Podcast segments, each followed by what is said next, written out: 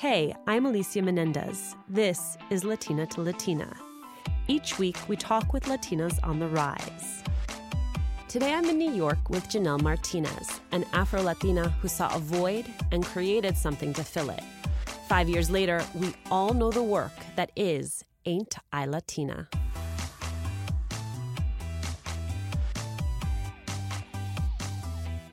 Hey, Janel, welcome to the show.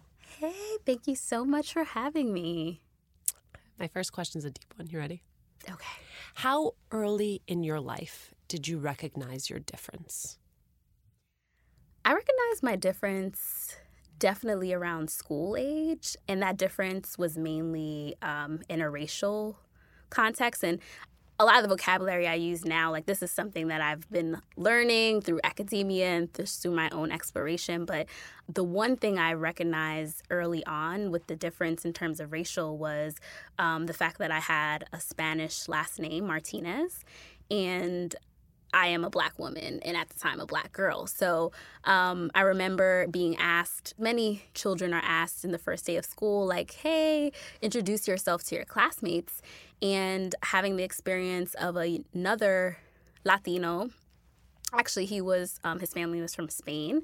And when it came down for us at our table to introduce ourselves, and I introduced myself, he was asking me about like my identity. And I, I had never at that time had to think so thoroughly about it because I grew up in a home where Spanish wasn't as prevalent, but I heard my father speaking it and my grandparents. My family identifies as Garifuna from Honduras. So, yes, we are from Honduras, but we speak a different language, but we're still Latino.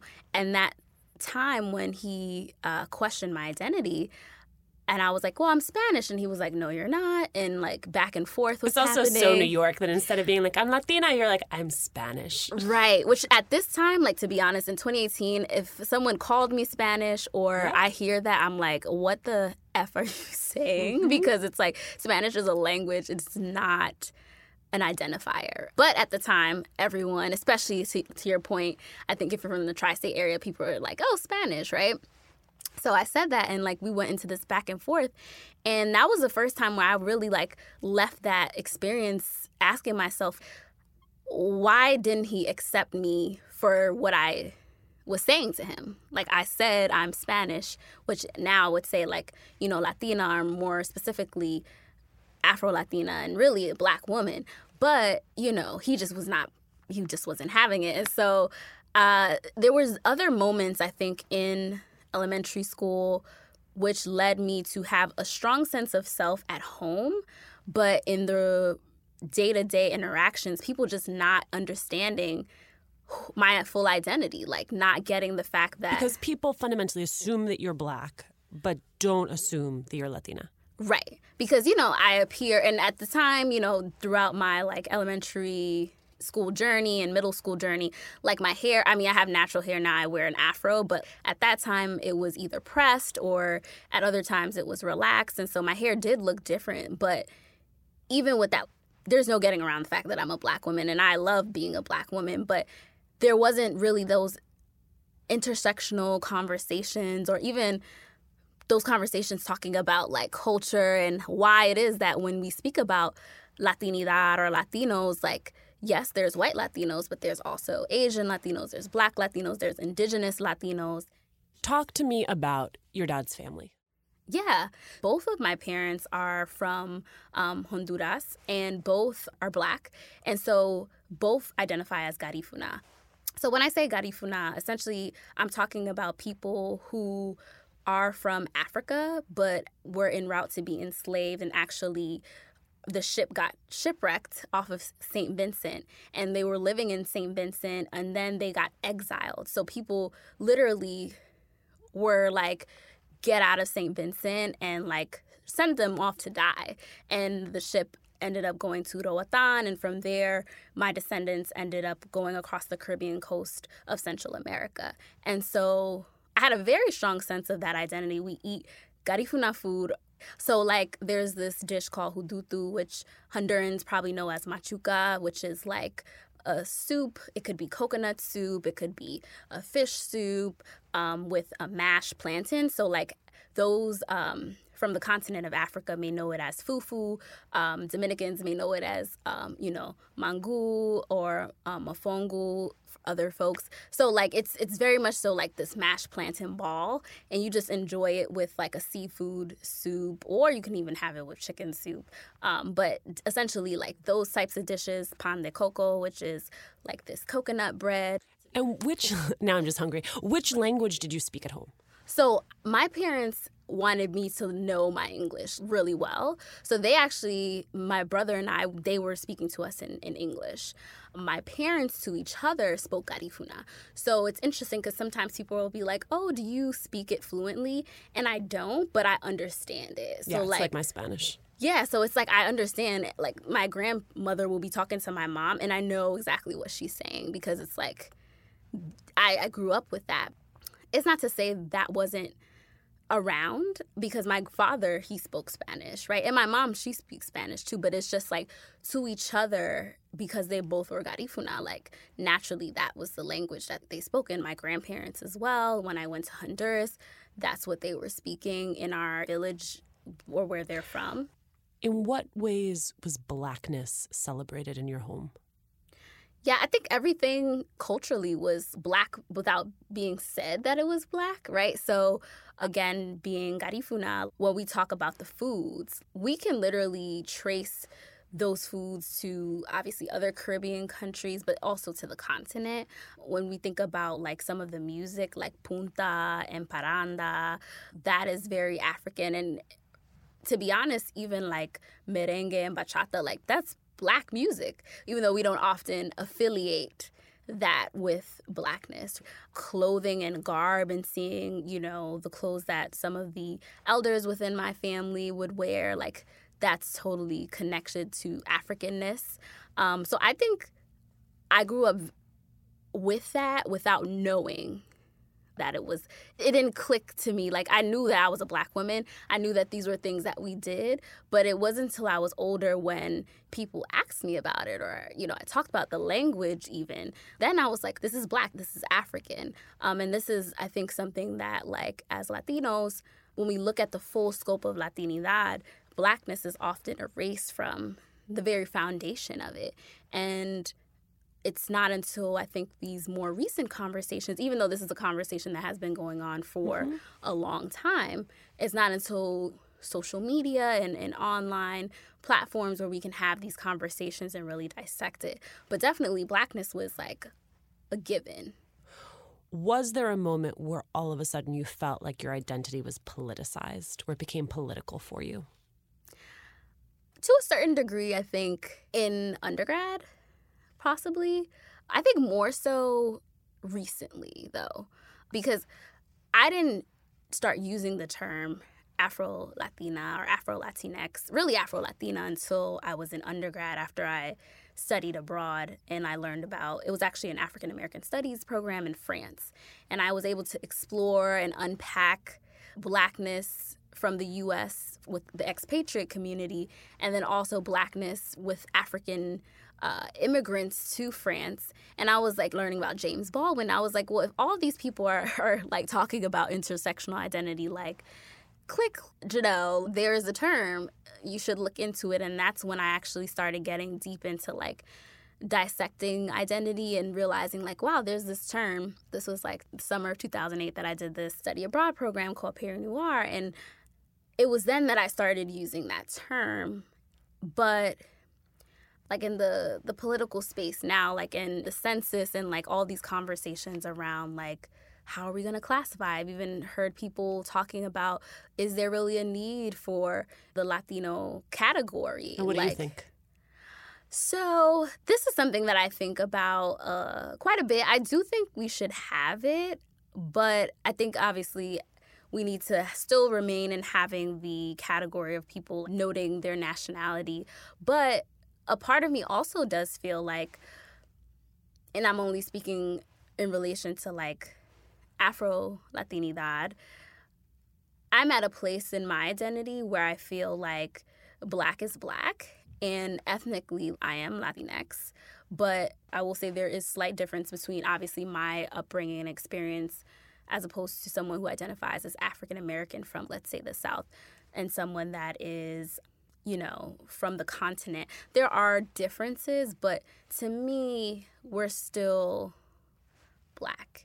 And I think because of the political climate that we are in today, I'm at a place where we ha- as a community have to just recognize those differences, but mm-hmm. also there's power in numbers, and we can't continue having like as they call it on um, social media, like diaspora wars. We can't continue like nitpicking at identities because we're just doing ourselves a greater disservice.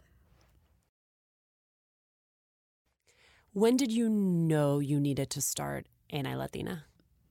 I actually was waiting for someone to do what I had set out to do. And I know that sounds You are the person crazy. you've been waiting for. Yes, I would say that, or I believe so. Because the reason why I say that is I've always consumed media. I've loved media my entire life, in particular magazines. And that's essentially why I ended up uh, majoring in magazine journalism at Syracuse. I always knew that I wanted to cover our community Latinos, the Afro descendant communities. I knew that that's what I wanted to do. But right after school, I did get an opportunity actually to intern for a well known Latinx publication. And that was one of my intros to learning that my version of Latinidad may not be like what everyone else's version looks like. I did see that through the content I was consuming, right? Because I was like, where am I in this? Like, I see it in my home, but I'm watching television and I really wasn't watching Univision en Telemundo because I wasn't seeing people that look like myself. But just in like the context of American media too, like when Latinos were shown, I didn't really see myself. And so at that time, working at that publication as an intern, I had a conversation with the editor and I was like, yeah, like, were, are there going to be any plans to like include black Latinas or, you know, Afro Latinas? And her response was like, yeah, we're, we're looking to do more of that or whatever. But, and this was 2010. And I think a few years later, when I would kind of glaze over their content, it really wasn't being done. And at that time, I was actually working at a business publication. So, interviewing entrepreneurs and they inspired me because the key indicator for them was like we started this product or we offered this service because we saw a need in the market for it. And i thought to myself like the market that i love obviously is media. And i was like what is the biggest thing that i'm not seeing? And it hit me. I was like well you're not seeing like women who look like you. women who look like me and like storytelling. As a journalist that's a big part of what we do. Because i don't want to negate the fact that like online there was definitely conversations had. There were platforms out there. There was a lot of conversations happening on tumblr like in that 2010 2011 space. Um, but in 2012 when i was starting to kind of like plan the beginnings of this i just really wanted to see more layered conversation and stories, not just my experience, but the experience of other women. Let me just try it. We talk a lot about the importance of representation and mm-hmm. the importance of visibility. Right. And it is, to me, undeniably important. Mm-hmm. It also can't be the totality of the fight. Right. So, what's then the second piece? What do you think are the limits of visibility? This is a difficult one because I'm such an optimist, but I also don't know if in my lifetime we'll see complete visibility. To be honest, I think that people have such a resistance to Black identity within the landscape of Latinidad, which is kind of crazy because it's part of it. I mean, I would like to believe that we would, but I think there was always going to be that need for the conversation, the need to like push it so that we can essentially get equal rights in our respective countries. Do you think it's fair to say that other Latinos are the primary consumers of Afro Latino culture? I definitely believe that, and I'll say like white Latinos um, in particular highly consume Black Latinx content, things, So then, what is our responsibility? Two things that initially come to mind. For one, check your privilege. You know what I'm saying? In particular, when you speak about, you know, Latinidad, like think to yourself, am I only thinking of one image of our identity? Also, in spaces where we're having a conversation around Latinx identity, the fact that still to this day, I see that being a conversation at conferences and different things like that, and not one person looks like myself. and I've like been vocal about it. I'm like, I remember seeing one time there being a conversation about resistance amongst our community, and nobody was a Black Latinx person. And I said to myself, resistance? How can we have a conversation about resistance within our community without having a black person on there to me that's wild and i think that further leads to i think another thing that needs to be done make space make space for other black latinos latinxes Let's talk about Latino, Latina, Yeah. Latinx, because you, like me, Mm-hmm. use both. yes i do Webster's dictionary now recognizes Yes, it as is an official term. mm-hmm. Where are you on it? once I saw and heard of Latinx, I've used it because for me, I like to be inclusive in everything that I do because I know what it's like to not be included in dialogue and my existence not recognized. So for me, when I first heard of the term Latinx around like I think it was like 2014, I was like, "Oh yeah, I'm going to use this because I want to be very inclusive like of anyone who identifies as such that doesn't feel represented by the O or the A, right? Someone who's gender non-binary. yeah, non-binary, genderqueer, non-conforming, all of the identities because there's so many I think that we don't even get the opportunity to talk about, but will not feel represented by the O or the A. So for me, it's all about being inclusive in that way that we talk about Latinidad. But you don't use it exclusively, the way I don't use it exclusively. And I wonder why that is. You're right. I don't use it exclusively. I think that's because that's like 20 plus years of Mhm. using the O or the ah. And that's work that I have to do to like constantly remind myself to use it because I would never want anyone to feel excluded from, you know, these dialogues. So me using Latino or Latina is um Because there are those there are those who argue that we also cut people out when we use Latinx in the sense that it is a language that has been in existence for a very long time, Mhm. that there is potentially a class element or an education element to mhm. demanding a shift in that language. I would agree there is a class element to it, but how I look at it too is in particular like the Spanish language. Like not everyone speaks Spanish, right? So also Spain colonized us. If we want to get real deep into it, like this is the colonizers' language that we're fighting over. So I could really give She, she not makes a, good point. ish. So if we're gonna use it, cool. But like, I'm not stressing it. What I will say is where the class element comes from is it's true. This is a term that is used often and dissected and discussed often in academia. And so even with this work, I always think about like who in the Bronx or like certain urban neighborhoods, like how do they receive this message? How do they have access to the fact that Merriam Webster even said that Latinx is now a term? What do you want from Ain't I Latina? What's the goal? Things change so often.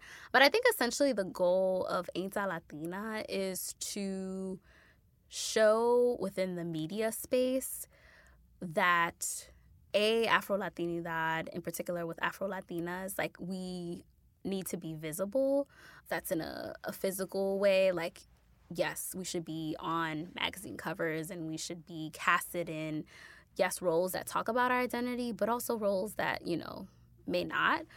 But also to the narrative of the fact that, like, we're professionals, we're activists, we're artists. Like, just know that like we're all around you and this idea that like you've never met an Afro Latina or this is a made up term, that's just ridiculous.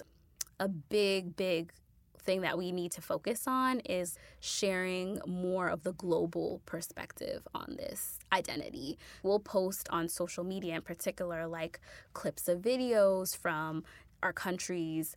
Um, we'll also share you know, women that are based not in the US but identify as black from a Spanish speaking country um, or Caribbean country or because we've included folks from Haiti as well, which that is a part of the definition of, you know, Afro Latinidad.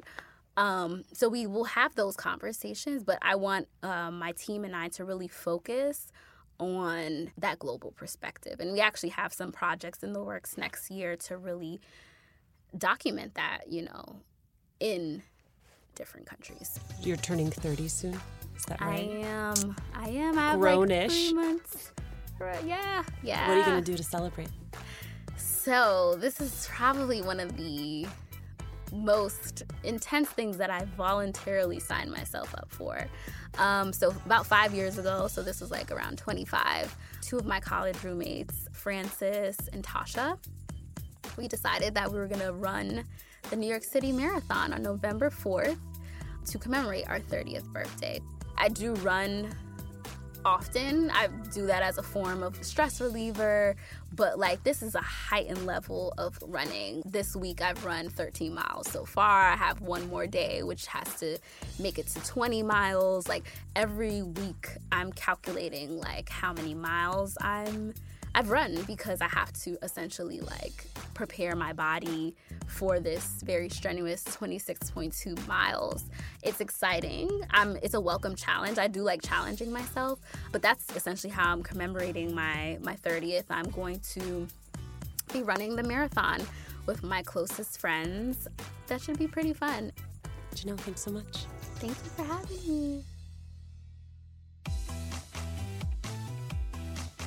Hey, one of the best ways to support us, besides telling everyone you know about us, is by listening on the Radio Public app.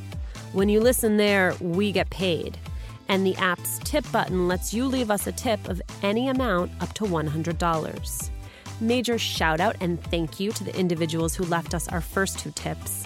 We promise to spend it wisely. Thanks for joining us today. Latina to Latina was originally co created with Bustle. Now, the podcast is executive produced by Juleyka Lantigua Williams and me. Amita Ganatra was the sound designer on this episode. Email us at hola at latinatolatina.com. Send us ideas for guests or talk to us about what's on your mind right now. Remember to subscribe or follow us on Radio Public, Apple Podcasts, Google Podcasts, or wherever you're listening. And please leave a review. We love hearing from you.